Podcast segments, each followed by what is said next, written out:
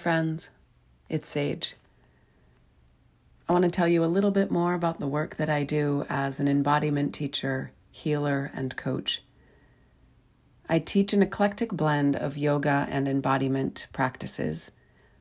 Along with yoga classes here on Maui, I help facilitate 200 hour and 300 hour yoga teacher trainings. Many of you may have met me through the YTT program or will meet me when you come to Maui to train to be a yoga teacher. I offer ceremony and rewilding retreats as well, as well as embodiment and intimacy coaching. All of the work that I do is supporting people in awakening and remembering the truth of who they are, remembering the pleasure and the peace and love that is your true nature. And as the name of this podcast suggests, I believe that we are all peaceful by nature. And my intention with this podcast is to support you in awakening and remembering the peace and love that is your true nature. So, this podcast, I offer practices to nourish your body, your mind, and spirit and if something is awakened within you and you want to dive deeper, you can do that with me through being a client or joining one of my yoga classes. All of the offerings that I have are at wildsacredcollective.com. And that is the website that is fluid and flexible and that I update from time to time. And you can find more about the offerings that I have uh, there. And I will also let you know what I'm offering in the podcast here. You can also email me at wildsacredsage at gmail.com or connect with me on Instagram at wildsacredsage. As you know, I've been taking a pause from Instagram recently, and as this podcast is put up, and there are more offerings. I'm going to be rejoining Instagram, so I will be checking those messages. Direct message me, and that's also where you can submit your questions for the podcast. Really, all of the work that I do is from a space of unconditional love I believe that in the space of unconditional loving presence, reconnection with your body and the truth of who you are naturally emerges. You don't have to do anything. And then, grounded in integrity and connection and love, you can open up to the richness of life's experience.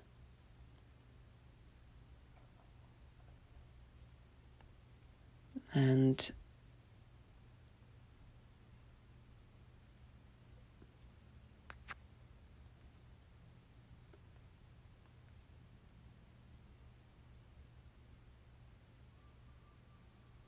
when you do things from your soul, you feel a river moving through you, a joy.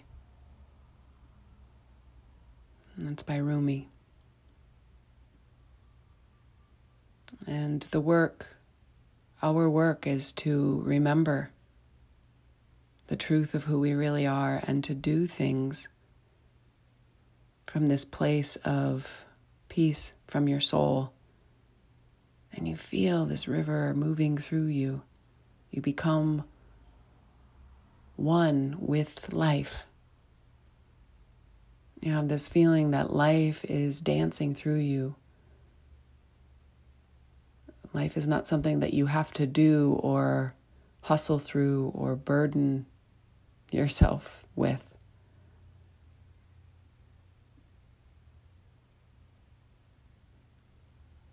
You're in flow, at peace, because you are peaceful by nature.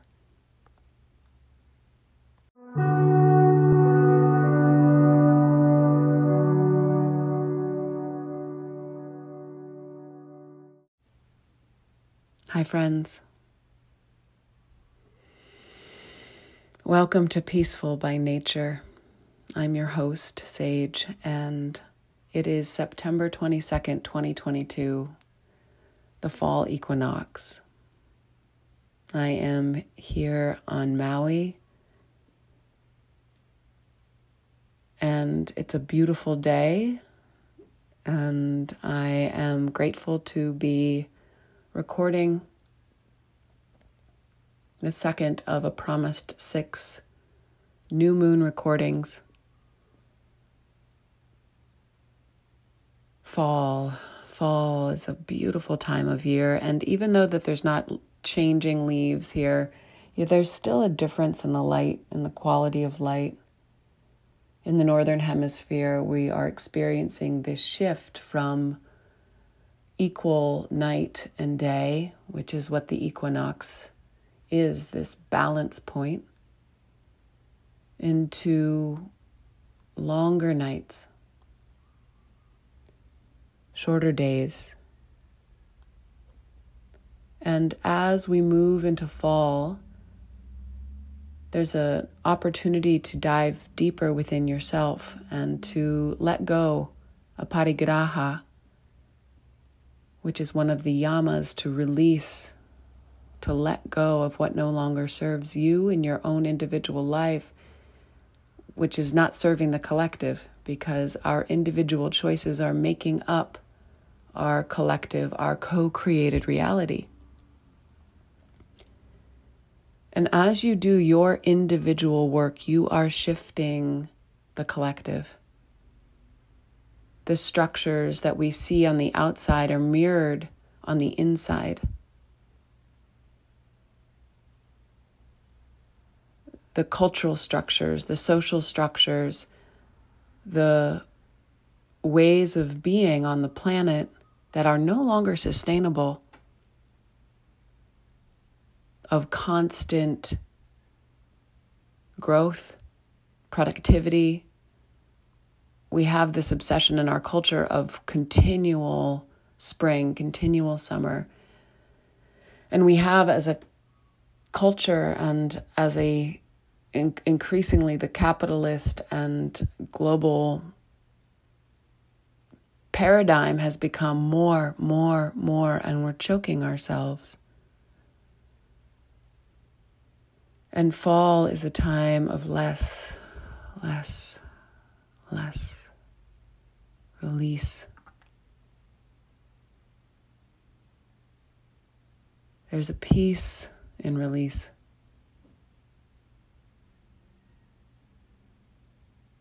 And I've been cleaning out my home, fall cleaning, letting go, just like the leaves and the trees, letting go of what no longer serves me, particular pieces of clothing that have been hanging in my closet, and every single time I do a deep clean in my home, there's more space. And that space within my external environment becomes space within my mind, peace within my mind.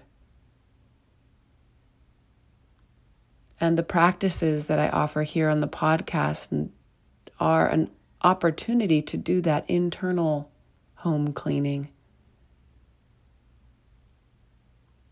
And we don't just clean and let go for the sake of cleaning and letting go. We let go and we clean so that we can have more space for truth, for love, for the things that really matter. And today on the podcast, I'm going to dive deeper into making space for what truly matters in your life. And one of the practices that has been a wellspring of reconnecting me to what I really deeply value and a practice that I would love for you to take into your life. Because I would love for you to be able to experience the river of joy, as Rumi says, flowing through you when you are living in integrity and aligning with your true nature.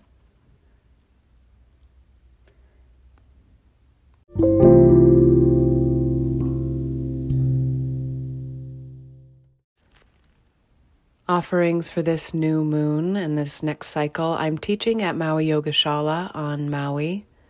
9 a.m. on Monday, Tuesday, and Saturday mornings, a wild, radiant vinyasa style flow. I also teach at Maui Hot Yoga in Kihei at 6 p.m. on Thursdays, and that is a similar flow, and it is a hot studio.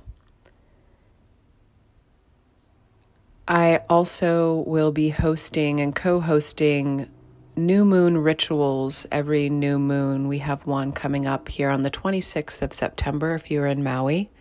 These are women fire circles.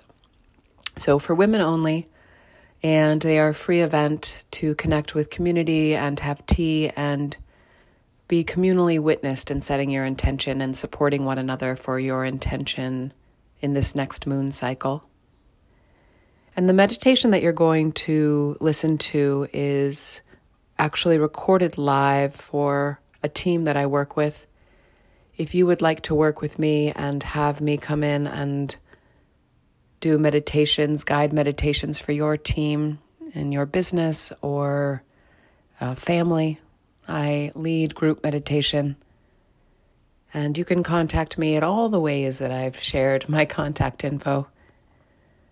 I hope to hear from you about how this practice goes of setting up your time in solitude in the morning and the evening.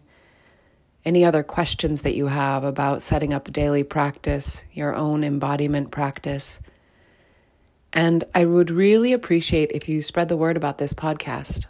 The best way for this podcast to reach the people that will it will help most and be of service is word of mouth. That's how I get all of my podcast recommendations is friends sharing, "Hey, this is what I listen to. I think that you would appreciate it."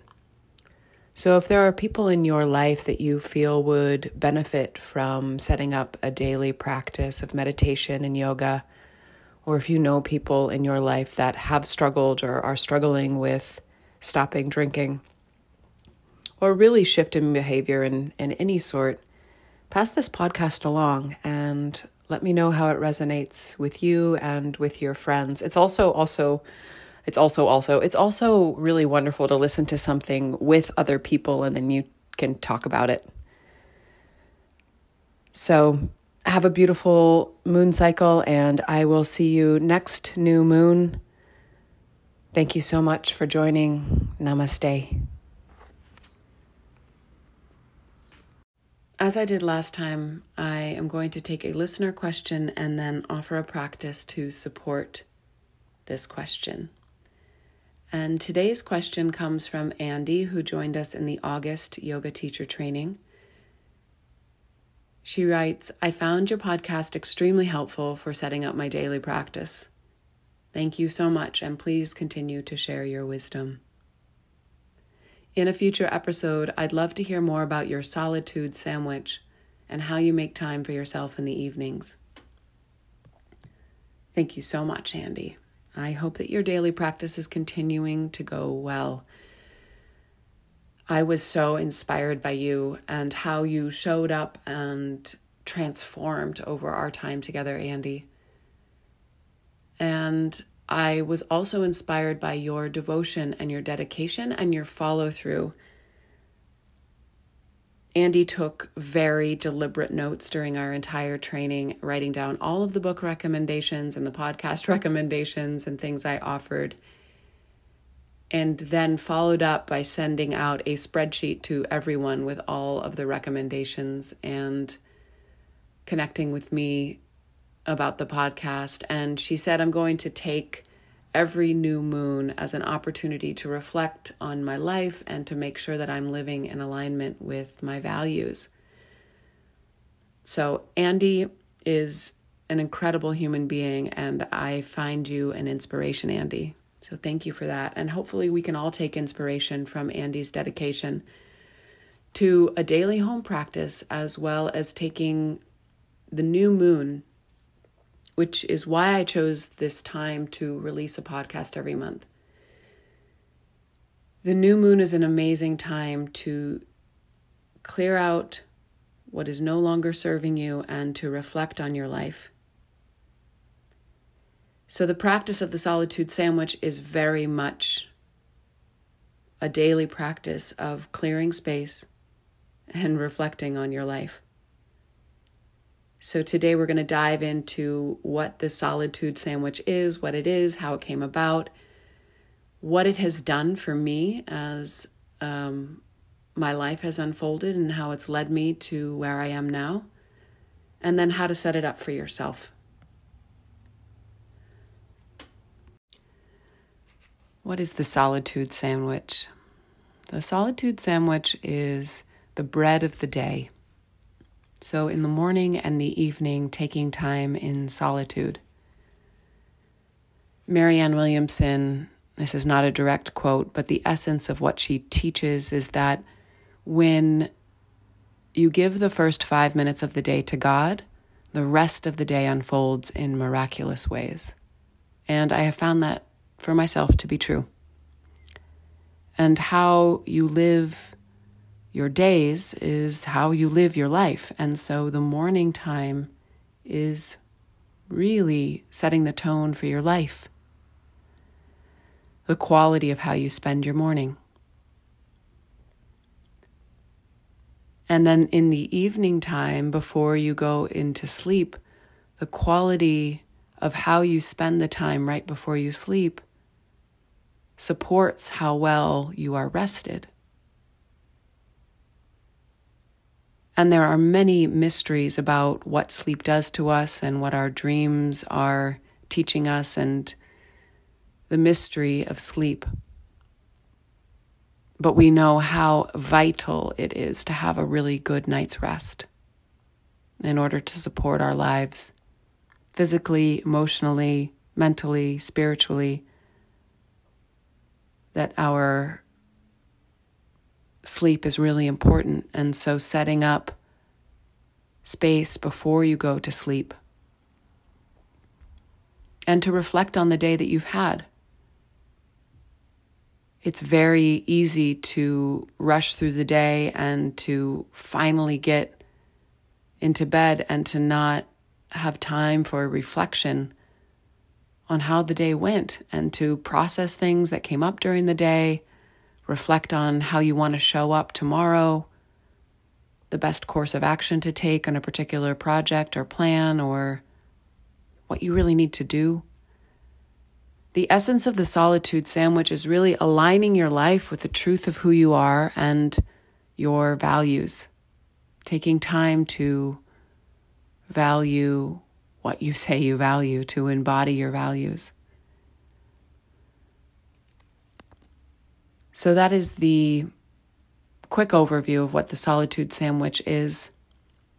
And I want to go into more detail and how it came about and what it has done for me.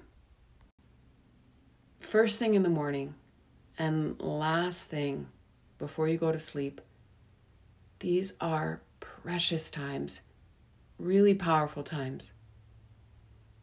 Think about what you usually do when you first wake up. What are the first thoughts that come into your head?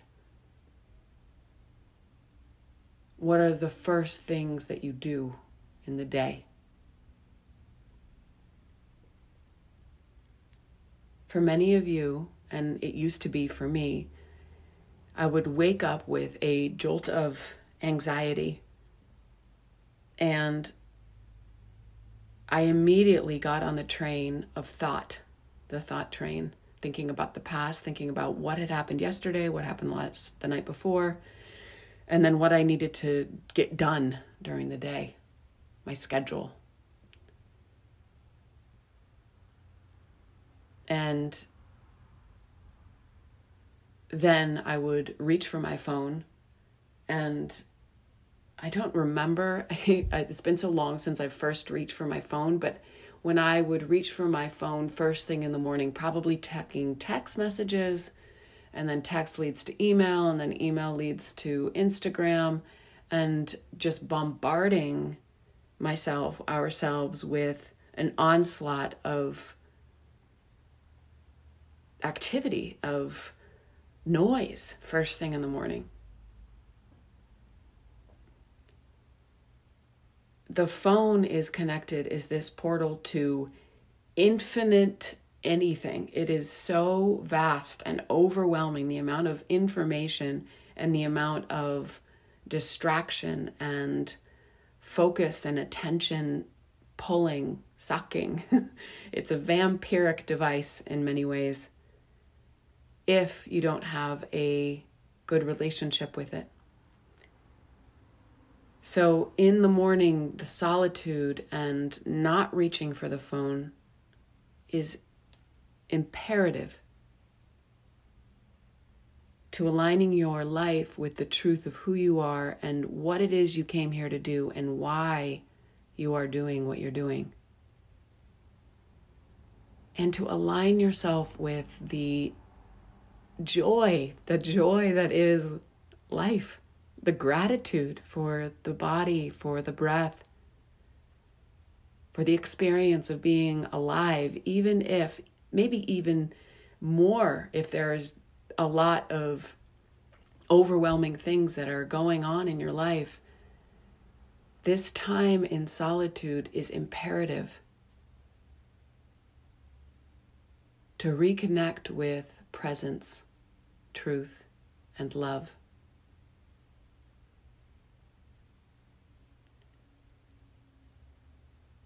So instead of the first thing in the morning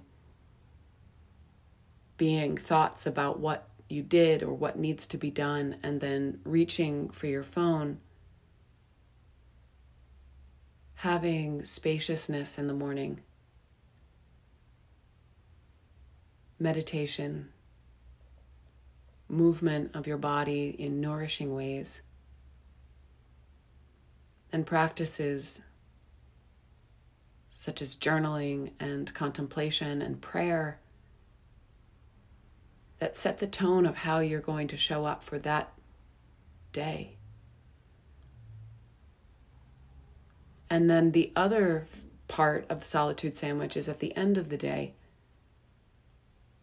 before you go to sleep, winding down because the morning time is really dictated by the evening before. So, setting yourself up for a morning that is spacious depends on the night before.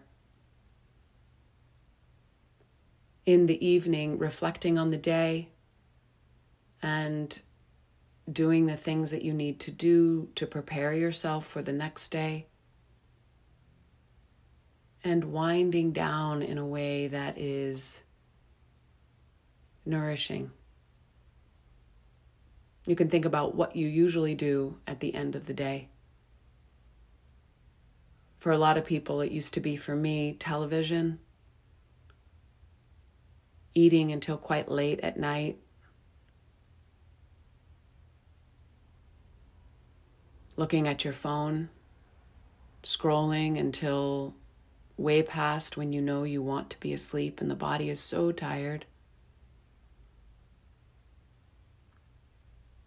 And as I have you reflecting, these are not things to beat yourself up about. It's it's a so it's a social thing. It's a societal thing that we are addicted in many ways to our screens. And as I talked about in the last podcast, you do not rise to the level of your goals, you fall to the level of your systems. And so the system of a solitude sandwich of dedicating this time in the morning and the evening will set you up for success.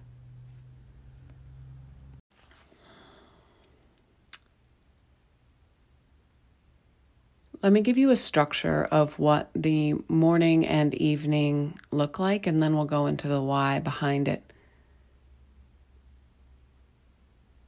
I shared much more in depth about my morning practice, my morning ritual in the last podcast, and I will make that a separate podcast that you can listen to. You'll see it uh, probably as daily practice up on the podcast feed.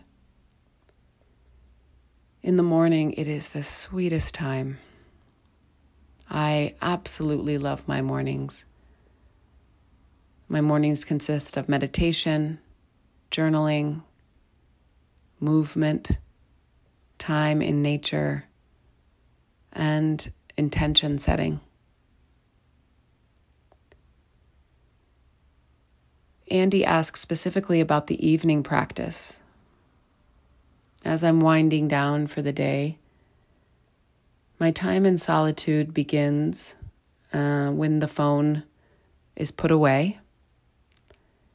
I turn off my phone, put it on airplane mode, And that usually happens around 8 8:15 or so. I go outside and I sit under the stars. Stargazing is something that I have found really powerful as a way of automatically putting things in perspective.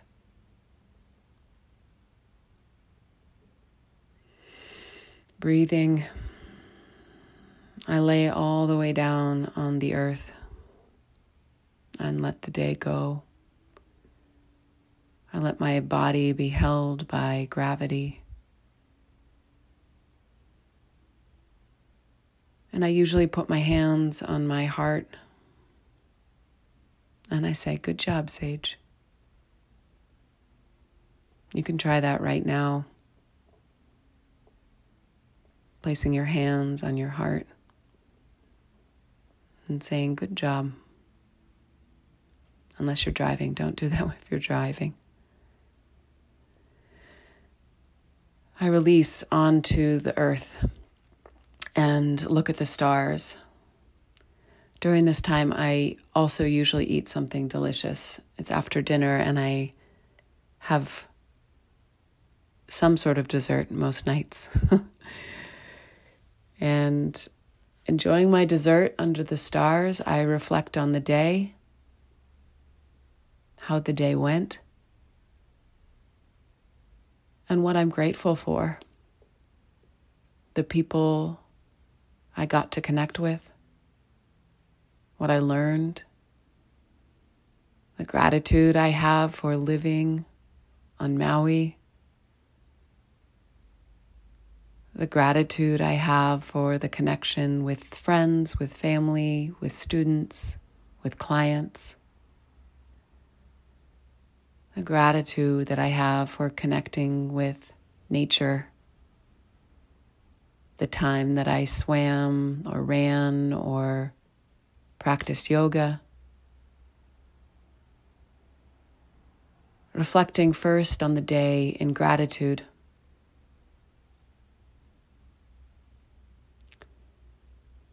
Gratitude practice attunes us to what really matters, what we are grateful for, oftentimes quite simple. The simplicity of having a conversation with my husband at dinner. The simplicity of delighting in a new song and dancing.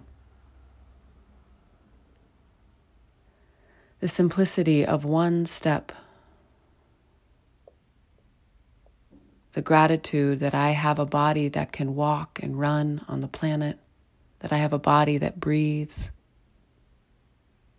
that I am surrounded by human beings that I love and who love me. Even when, maybe especially in, that our expressions of love for one another are imperfect.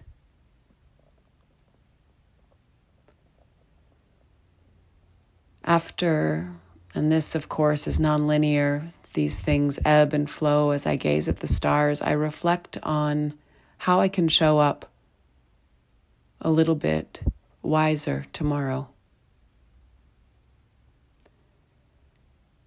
And I hone in on very specific things that felt dishonest or diseaseful in my body. Noticing where I felt tight, where I felt out of integrity, out of alignment. For me, this comes up in when I play small. So when I am pretending to not be the fullness and the truth of who I am in particular situations. when I am being a chameleon, a shapeshifter in some way because I think I need other people's approval.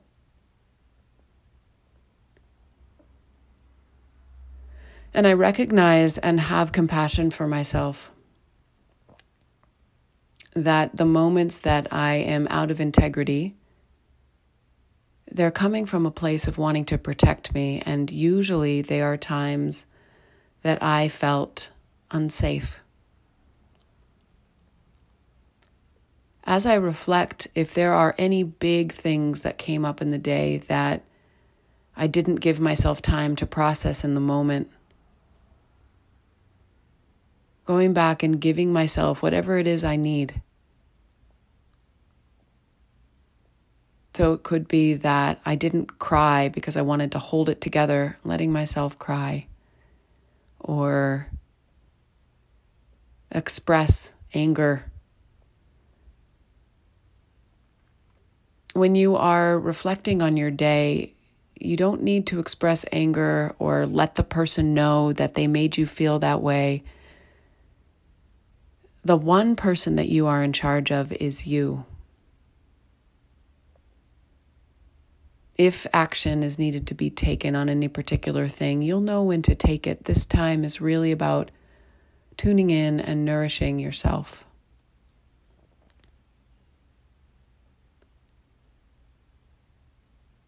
After I have my time of gratitude and reflecting on how I can show up with more wisdom and compassion, I stretch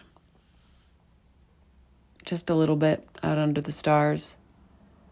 I wind down for bed, and my bedtime is making sure that I have great dental hygiene so, taking care of your mouth. I talked about this in the daily practice in the morning tongue scraping. The health of your mouth is very important for the health of your body.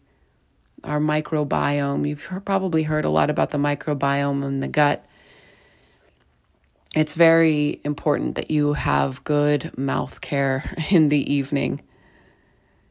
So, flossing, brushing your teeth, washing your face really well, washing the body, washing the day away, taking care of the physical body, the annamaya kosha.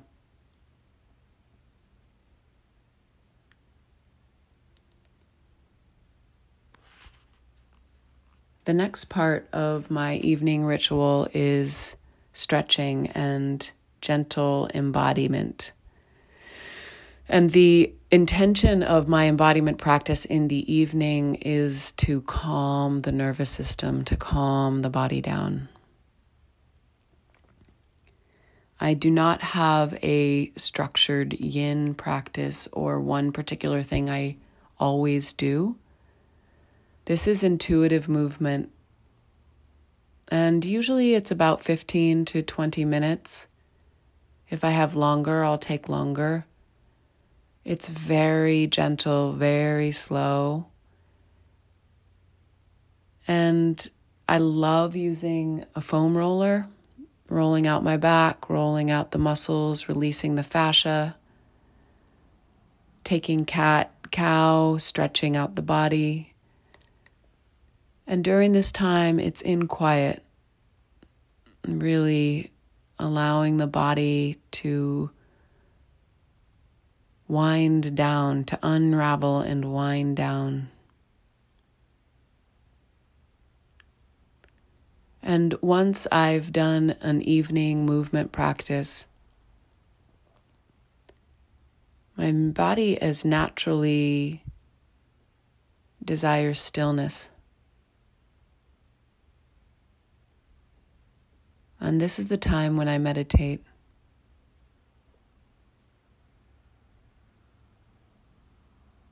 sitting down or lying down, and allowing my body to come to rest. This meditation in the evening is an expansive, open awareness meditation.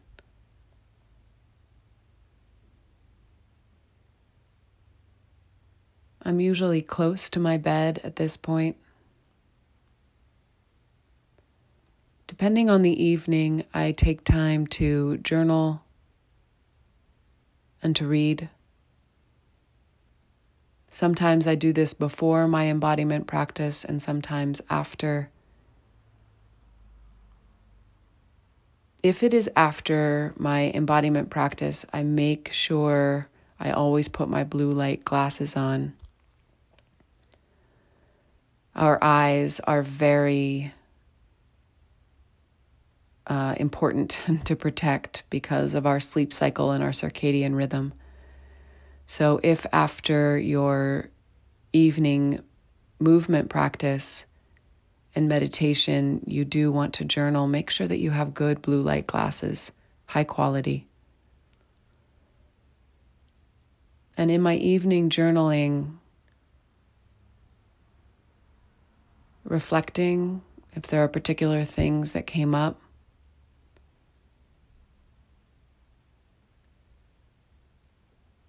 And let the journal end in something languid and creative.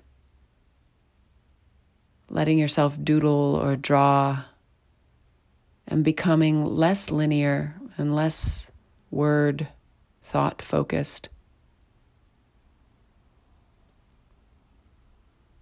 Earlier in the evening, you can write out your to do list for the day bef- for the next day this time is not about making a to do list. It's to be done, to be in being mode, not doing mode. And reading before bed something that is nourishing and not going to ramp you up or overstimulate you. if you enjoy fantasy or something that's going to take you away from your present reality and help you drift into dreamland, then you can choose something that is storytelling. But if it is something that is going to be so exciting to you that you are just going to want to keep reading, then you risk not having the deep, nourishing sleep that you need. I really love to read things that are very similar to the soul book that I talk about in the morning. Sometimes the Course in Miracles, or Rumi or Hafiz. I really enjoyed reading The Wise Heart by Jack Kornfield before bed. Something that will set you up for a loving sleep. And that's my evening practice. Why solitude? Why is it important to spend time in quiet, in solitude?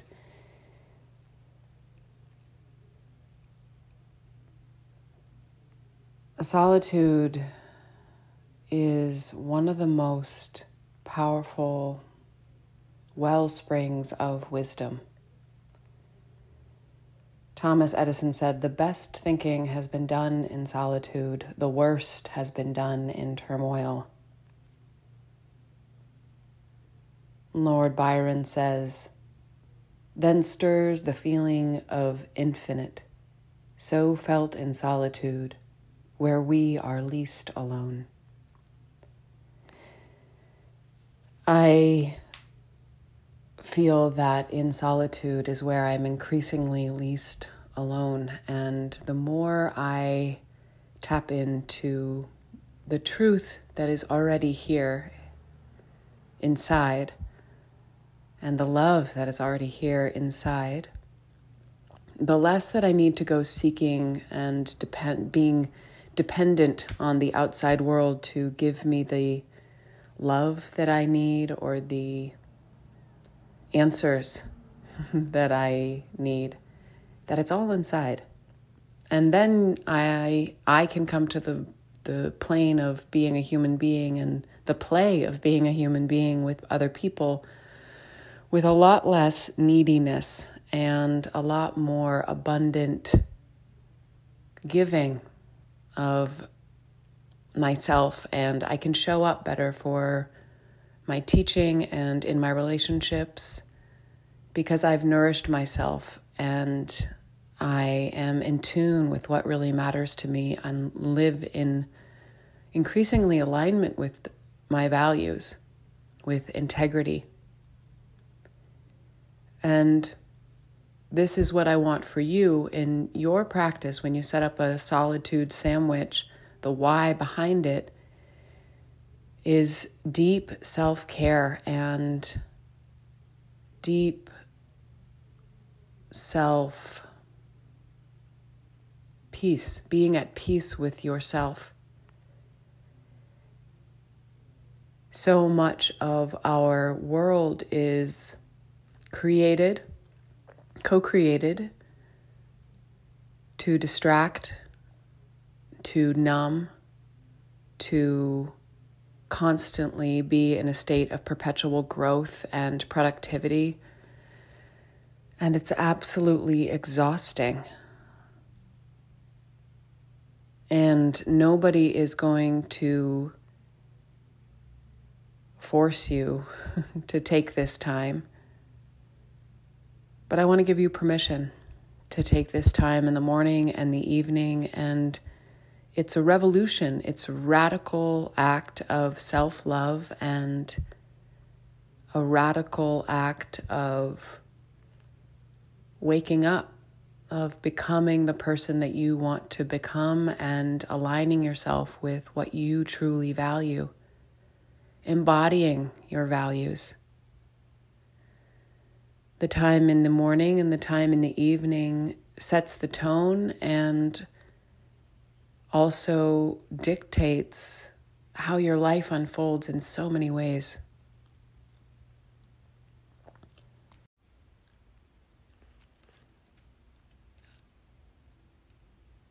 I want to share some things about how the solitude sandwich or taking time in solitude, solitude, the power of solitude how it has revealed itself to me and how I have come to recognize the benefits. As I've shared with many of you in class, when I was living in Los Angeles and I was pursuing acting, there was a time in my life, a decade or so, where I was a very heavy drinker. I drank a lot. I drink on a daily basis. And as many numbing or distracting behaviors are, it was a problem for sure, and I needed to stop drinking. But underneath were all of the reasons why I was drinking. And solitude revealed all of the reasons why and have it's given me the opportunity to do the healing that I needed to do that I am continuing to do. It's not a done process. I woke up and recognized, really recognized, I think that we all know those things that we're like, well, I probably shouldn't be doing this. And then they get worse and worse and worse. I knew I needed to stop drinking five years before I did. And I was really mean to myself about it um, the constant struggle, beating myself up every single morning for how much I had drank the night before, and then breaking my promises to myself by 5 p.m. most nights and drinking, and then repeating that cycle again and again. And it was a personal crisis. There was someone in my life that I almost lost and I had a profound wake up call. I won't share their story because it's not mine to share, but I realized as they were on the cusp of death how I was not living my life. And it takes these big wake up calls sometimes to realize how we are to realize how we're sleeping. That's why it's called a wake up call, to realize all the ways that we're living out of alignment. And it wasn't all of the ways, it was slowly revealed to me over time. But triage means, you know, making sure that the things that are killing you most, that you stop those behaviors first, and then all of the things underneath um, that I'm in the process of healing revealed themselves. And it was on, I forget the date, but it was uh, almost three years ago now that I committed to not drinking. And when I committed to not drinking, that is when I started journaling every day. And the power of journaling and then meditating and practicing yoga, all of these practices, the ones that I teach in real life, the ones that I help my clients with, the ones that I teach on this podcast, all of them come from my embodied knowing that the they are things that have helped me and that's why I want to share them. And I started writing and journaling every single morning. First it was day 1 of not drinking and I would journal about the anxiety and the fear that I had. I would journal about the power and the delight that I had. I would journal about everything, just writing, writing, writing, writing, writing. And this was very perfectly right at the beginning of the pandemic. So it was February when I quit drinking, and then we went into lockdown pretty soon after. And I didn't have to um, put boundaries up as far as saying no to social situations, which was such a gift. And in the evening, I would write again, reflecting on the day and my evening solitude of journaling and meditating and doing yoga, embodiment practice. That was in lieu of drinking, and it really gave me the things that I thought drinking were going to give me. I wanted relaxation. I wanted a way to let the day go. I wanted love, self love, self care. And I wanted to sleep deeply. And my time in solitude in the morning and in the evening became First, they were my lifelines. I needed them to not drink. And they were not the only things that helped me out of heavy alcohol use, but they were a really powerful part of it. And then I craved solitude. I love my solitude. as I am increasingly living in integrity and alignment with my values, solitude is sweet. Solitude is exquisite.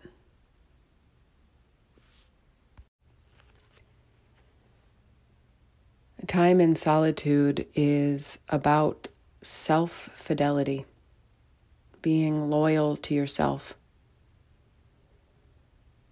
to tune into what truly matters to you and to give yourself the nourishment and the love that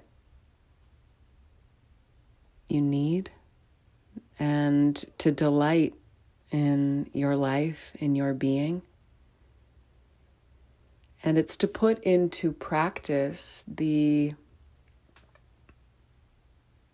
ways of self reflection to process things and to reflect how you are living in alignment with ahimsa, with nonviolence,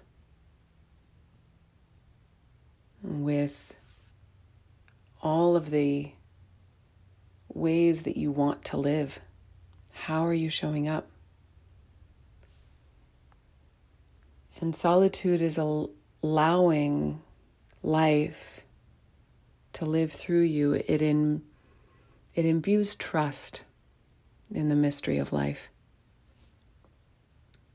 Trusting that you are on a co creative, ever flowing, ever evolving, ever changing path, a journey.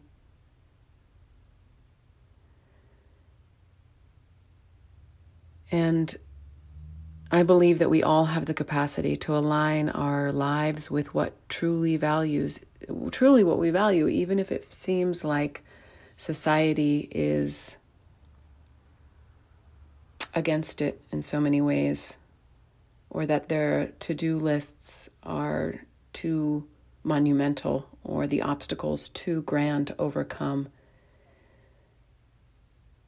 When we get down to the essence of what is really going on without the story of what's going on, we come up with creative and empowering and incredible solutions.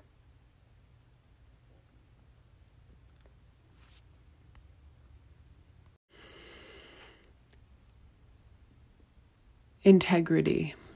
Integrity is crucial. Integrity is how we are living in the truth of what we really value and embodying the values that we have.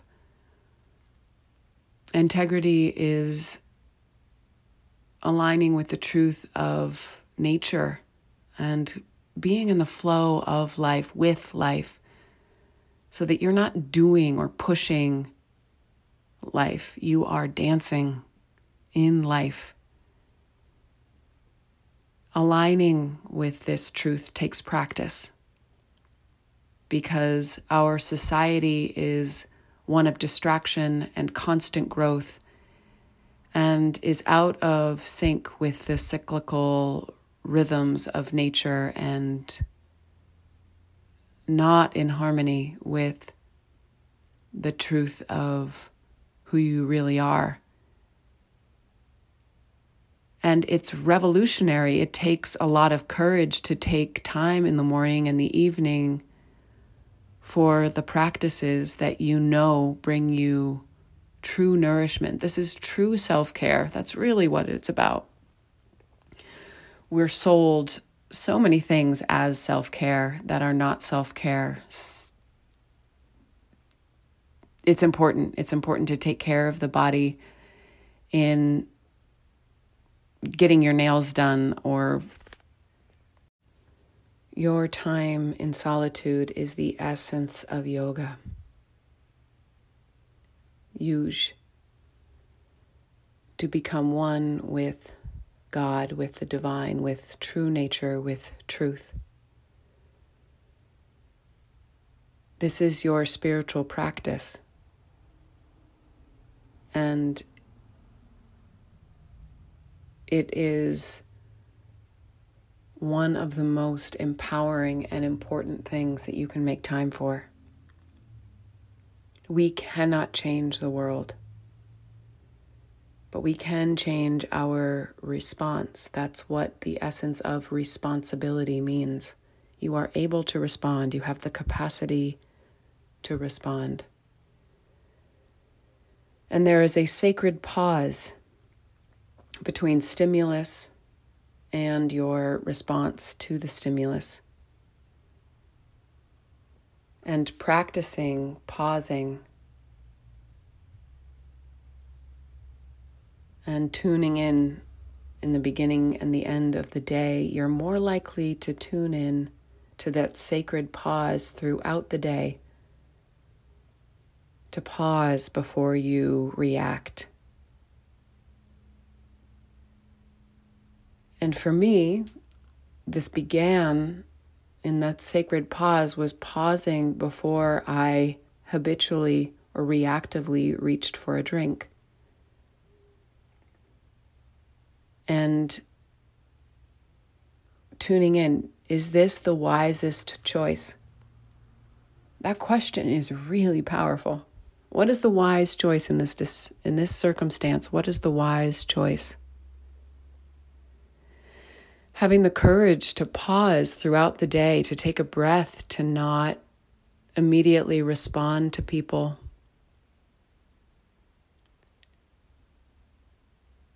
And you are not an endless to do list. You are not an endless improvement project. Remembering your wholeness, returning to the wholeness and the peace and the love that is already here. It allows you to see the clarity, see with clarity, the clarity of the situation, whatever situation you're in. And letting go of what is not in your control, releasing control, uh, aparigraha, letting go, non hoarding, and Ishvara Pranidhana, which means surrendering your life to the divine, letting go. Letting go you are not in control. you are in control to a certain capacity of your own responses, but even to that, there is so much that is dictated by the subconscious mind, which again, these practices help you become more aware of making the unconscious conscious. Because until you do, until you make the unconscious conscious, I think it was Jung who said it will rule your life and you will call it fate. But the outside world you don't have control over. And letting go, releasing, and trusting discernment between the things that you can change and that you cannot change, surrendering the future into the hands of the divine. I surrender the future into the hands of the divine.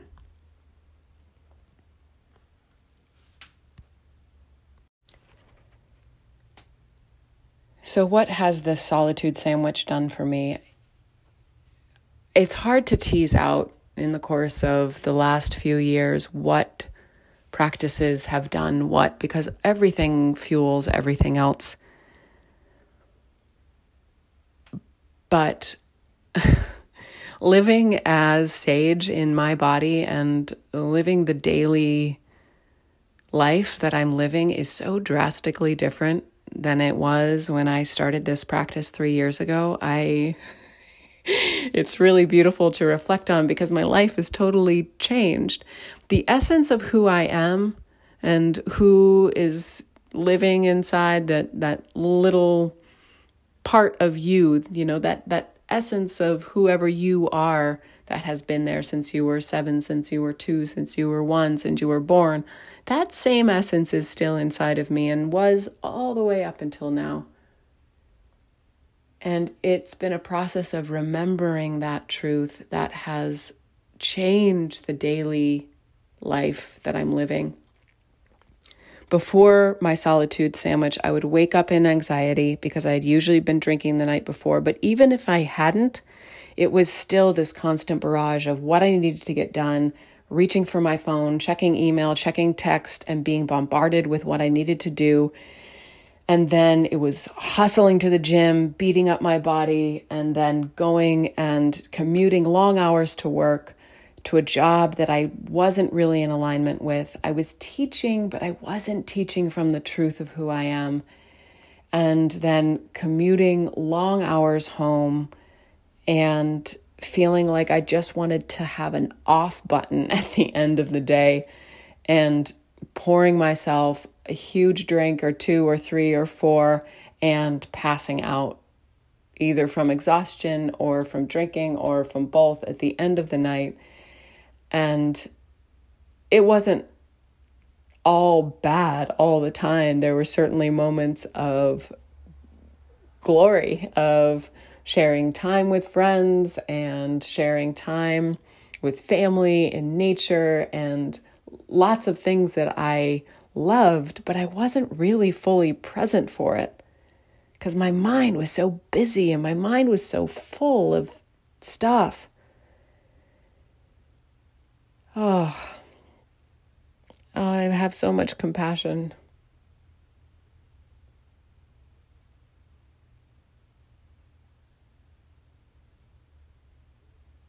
That woman was really trapped in so many ways. And I'm so grateful that I I I had the awareness to to promise myself that I would not die trapped in these cycles of living in a life that I really did not align with. And when I started to practice deep solitude, meditating every day, journaling, and practicing yoga, and then getting outside, being in the trail, in, in the mountains, and on the ocean, getting in the water every day. I was living in Santa Monica at the time. And getting back to simplicity.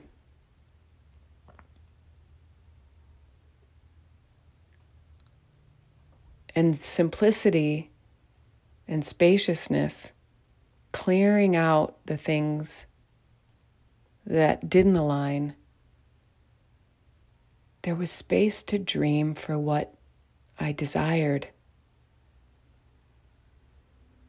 When you're constantly listening to all of the distraction, to all of the noise, you cannot hear the voice of truth and God inside of you.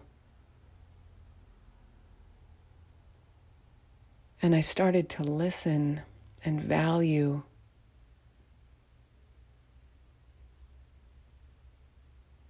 truth in myself and align myself with integrity because it brought joy.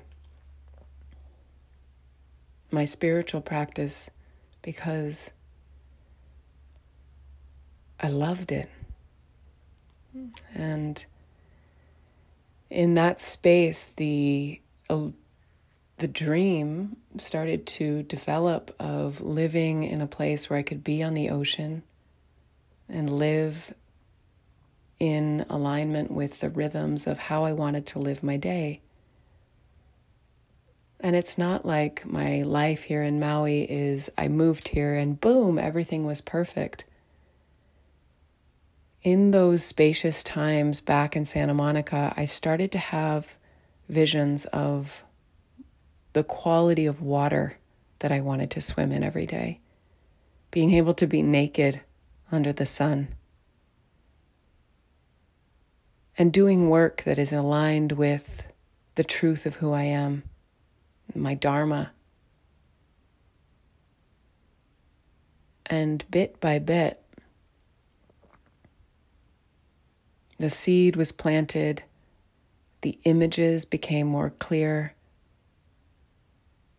And whenever there was resistance or things that started to come up, I really started to do the work of healing, of, of healing the trauma, the memories that started to come up. And it's all still in process, but if I look back to where I began the solitude sandwich and where I am now, I wake up in gratitude most days, deep gratitude. I live from a space of gratitude and love.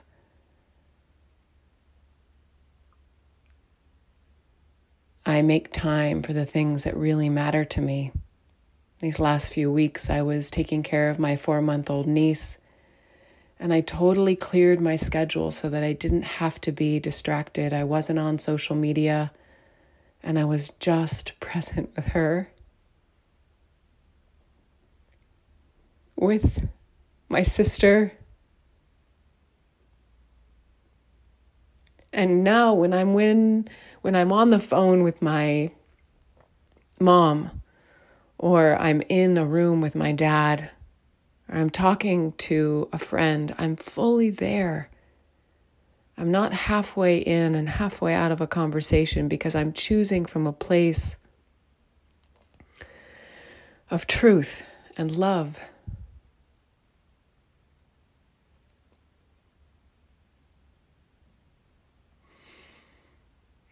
I'm getting emotional because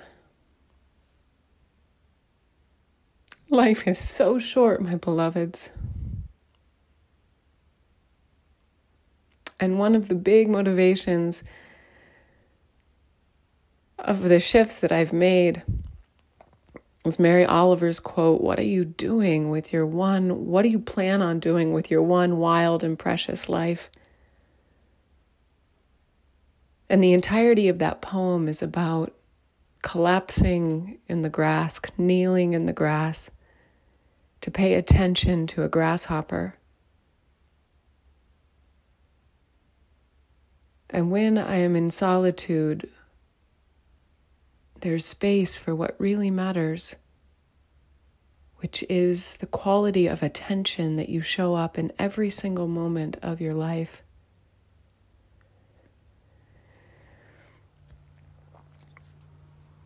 And right now, the fall equinox is a wonderful time to do this reflection for yourself. How do you want to show up? What are the things that are really valuable to you? And how can you align your life with those things? It doesn't need to be all at once. The trees don't drop their leaves all at once. Most of them don't. I don't know. Maybe there's a tree out there that does that bit by bit you let go of the things that no longer serve you.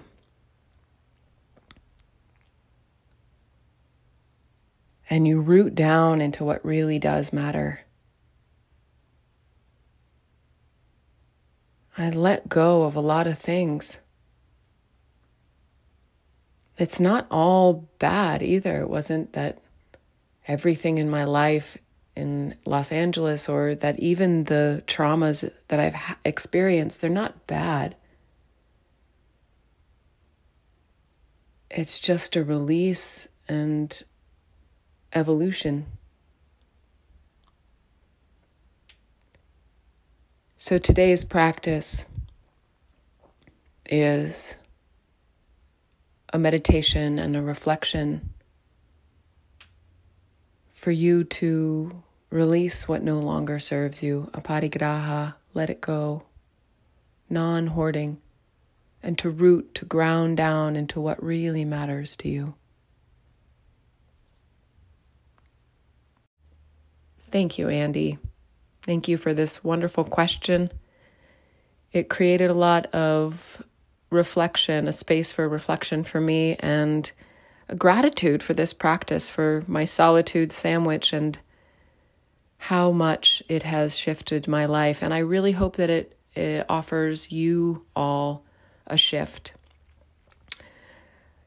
Uh, I would love to hear. I would love to hear how this practice is for you. Please let me know. Was this helpful? And what you are discovering and how your daily practice is shaping up. You can reach out on Instagram at Wild Sacred Sage or email wildsacredsage at gmail.com or connect through my website, wildsacredcollective.com. And if you'd like to support in setting up a daily practice, a daily ritual in the morning and the evening, I offer embodiment and intimacy and life coaching sessions. So you can contact me through all of the modes I just mentioned. And have a beautiful equinox. This time is precious and powerful. A lot of us are getting ready to travel and to spend time with family. And on a final note, before our practice, I want to encourage you that this solitude sandwich or time in solitude is not just something that you take when it's convenient. it's a radical act of self care that you continue these practices in some capacity, even when, and maybe especially when you are with family and friends. Sorry, I find my S's are like whistling exquisitely today. Um, that the solitude sandwich is something that you take time for when you are traveling and when you're doing things that are out of your normal routine because they ground you and they allow you to show up in your life with your people that you love in a way that is most beneficial. It might look different. It might look different than your normal practices because really, if you did all of these things in the morning and the night, it would be a two hour practice more in the morning and another two hours in the evening. And the morning practice is going right into the evening practice. So there's there's facets of it that you can let go of and let enough be enough. But take time in the morning and the evening for solitude and do the practices that nourish you most. Getting outside, meditating, moving, something that tunes you in with you so that you're more likely to take that sacred pause throughout the day and that you are living in integrity. So that is my question and answer for this new moon. And I am so grateful for everyone who is listening to the podcast. If you would like your question answered in October, shoot me a message, reach out to me on Instagram, and enjoy this new moon's meditation and reflection on what you are rooting into and what you are letting go of. Namaste, beloveds.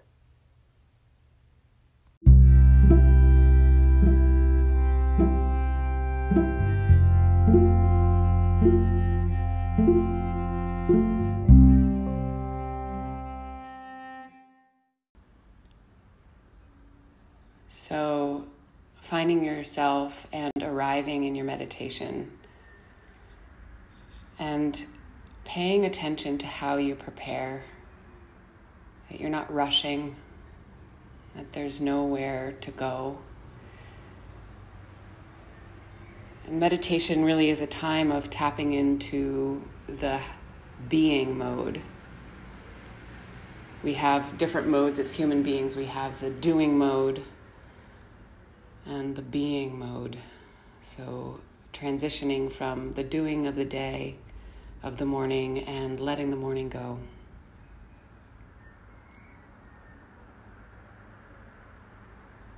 And as you arrive, closing your eyes,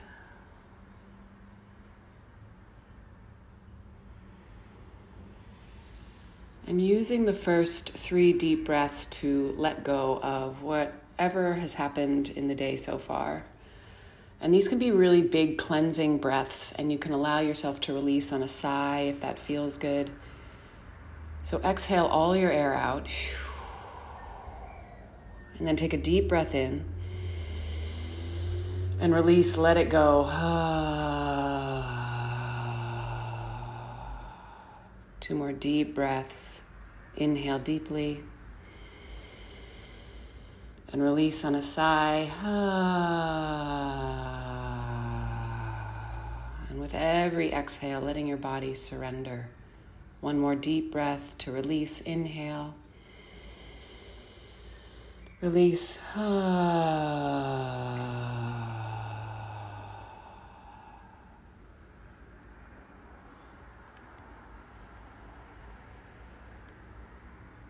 and noticing the difference in only three breaths.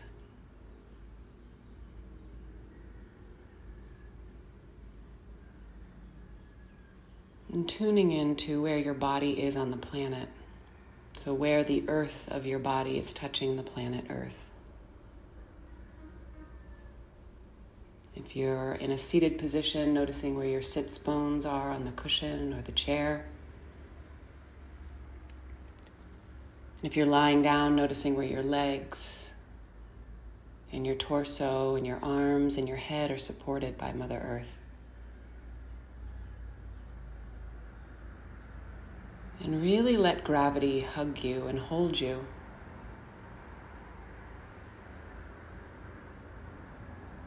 Releasing both hands, the right and the left.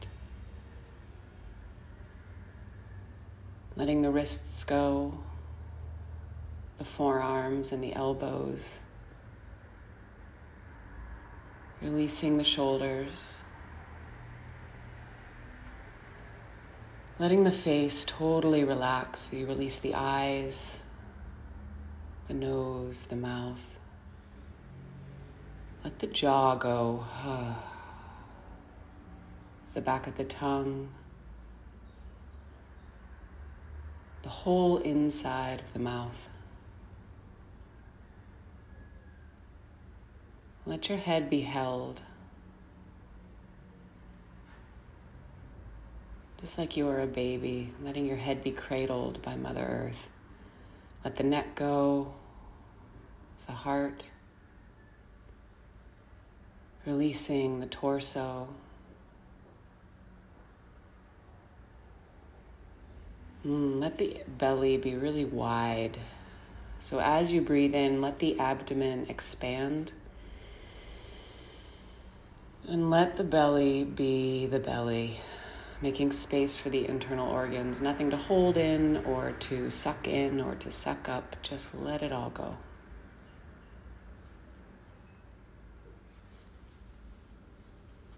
Releasing the hips.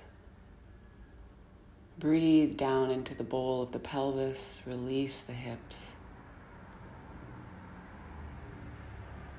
Release the hips on the right side and then the left side.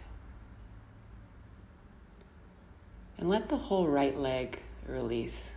So, releasing from the hip, the thigh, the knee, the ankle, and all the way down to the foot.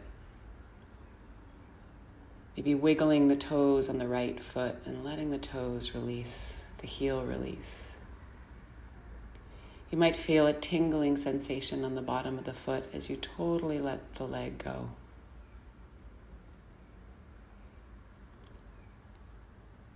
And then do the same thing on the left side, releasing the left hip, the left thigh, the left knee, down to the calf and the ankle, all the way down to the toes on the left foot. Maybe wiggling those toes and releasing. Releasing the whole left leg. and surrender the whole right side of your body onto the earth. Really let it be held by gravity.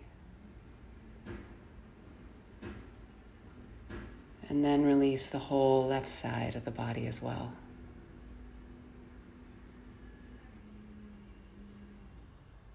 And let the whole body release.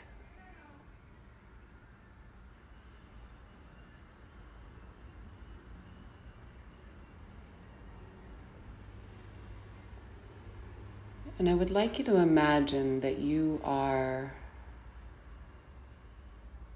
your favorite tree.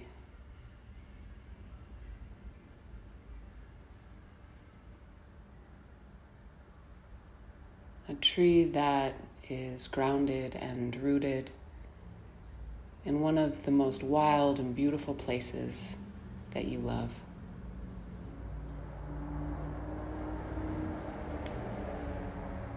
for this metaphor, it will help if it's a tree that changes color in the fall. So maybe a maple or an aspen or a sycamore tree.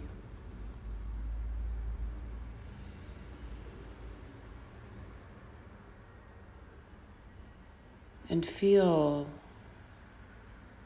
the rootedness of this tree. The roots dropping down into the earth.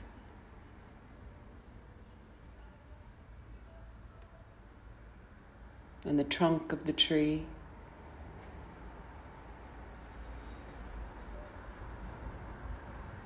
And the branches expanding up and out, and the leaves.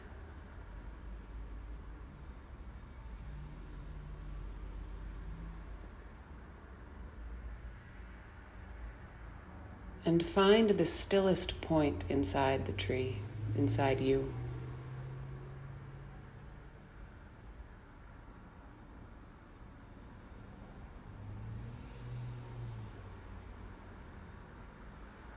Rooting in, grounding in.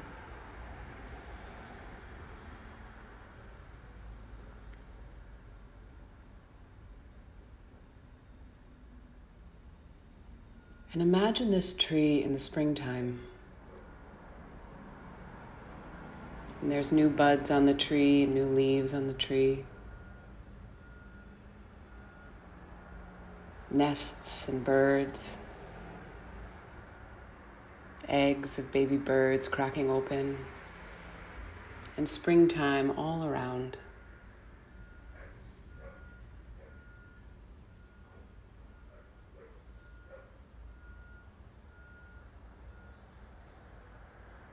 And then imagine this tree as it turns to summer. And there's an essence that remains the same inside the tree as the leaves bear fruit and flower. And it's summertime all around the tree and the days are long. Maybe people come and picnic under the tree.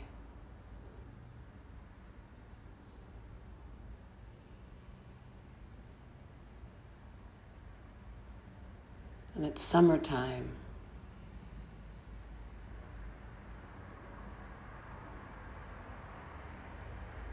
And the essence of the tree remains.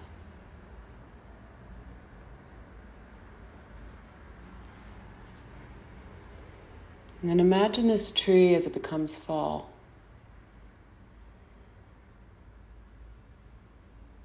And the leaves turn to brilliant yellows and golds, reds.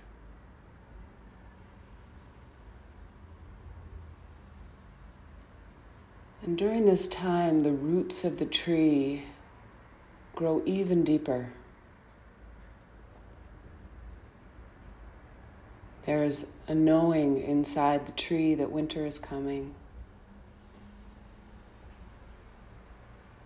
And this is a time of surrender and letting go.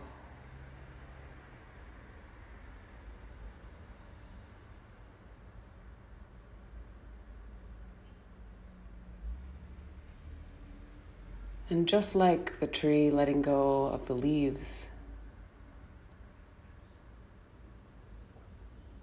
fall is a time for you too to let go. Why does the tree let go? The tree lets go of the leaves because there's not enough sunlight and they won't bring the tree nourishment. So it goes down deeper into its roots, and that's where it gets its nourishment from.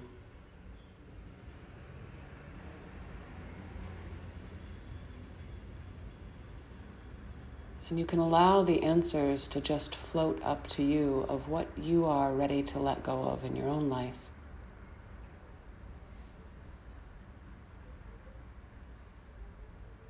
And what you are grounding into, rooting into during this season of fall, of autumn, of change and letting go.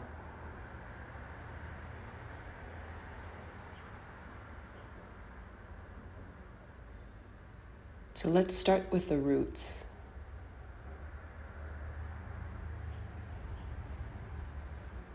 What are the roots, the nourishment that you are drawing up from the soil in your life?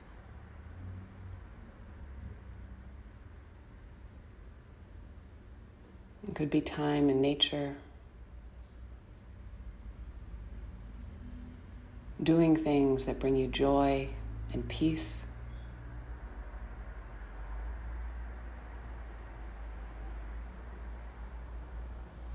connection with others.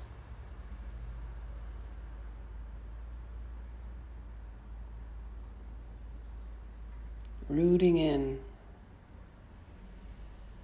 What is the true nourishment that sustains you?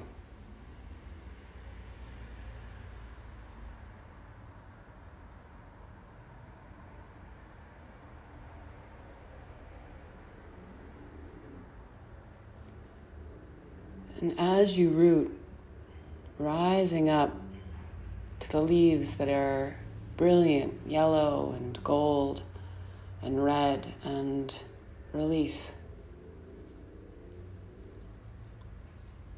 What are you letting go of? Could be behaviors, things you know no longer serve you. Maybe they did for a time, but they no, no longer serve.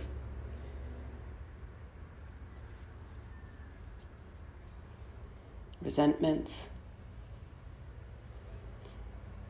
busyness.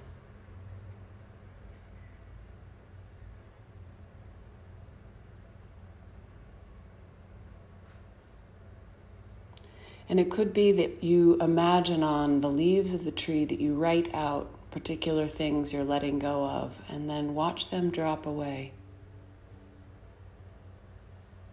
Let the wind of fall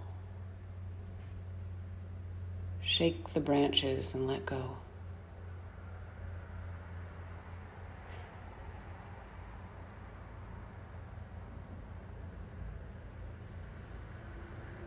And coming back to the essence, the trunk of the tree, the essence of the tree, your goodness.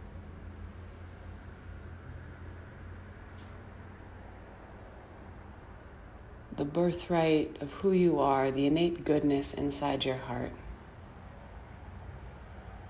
The roots nourish this goodness.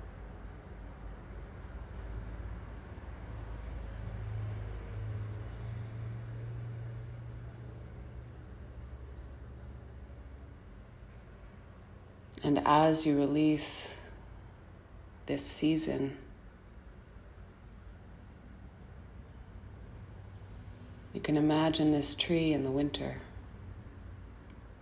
in stillness.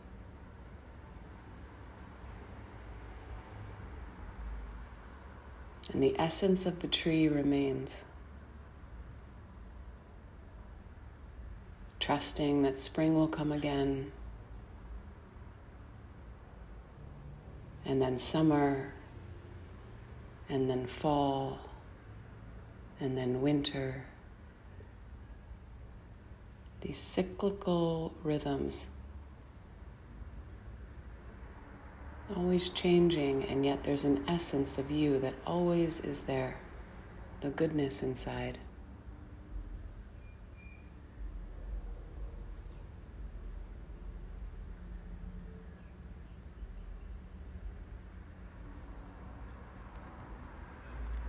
And in this final moment together,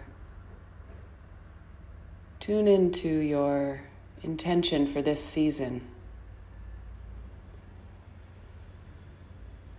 From here on out, the days become shorter and the nights become longer. Oftentimes, the time with more family and travel. And tune into how you want to show up in your work in your play, in your relationships? What nourishes you and what you are letting go of?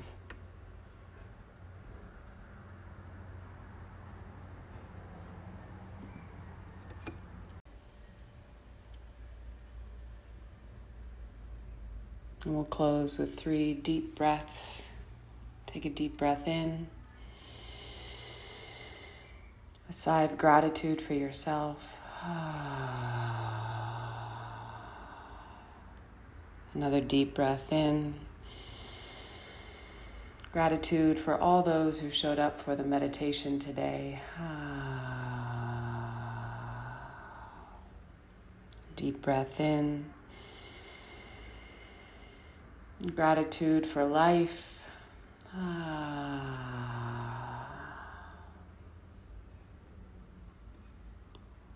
And then starting to bring movement back into the body.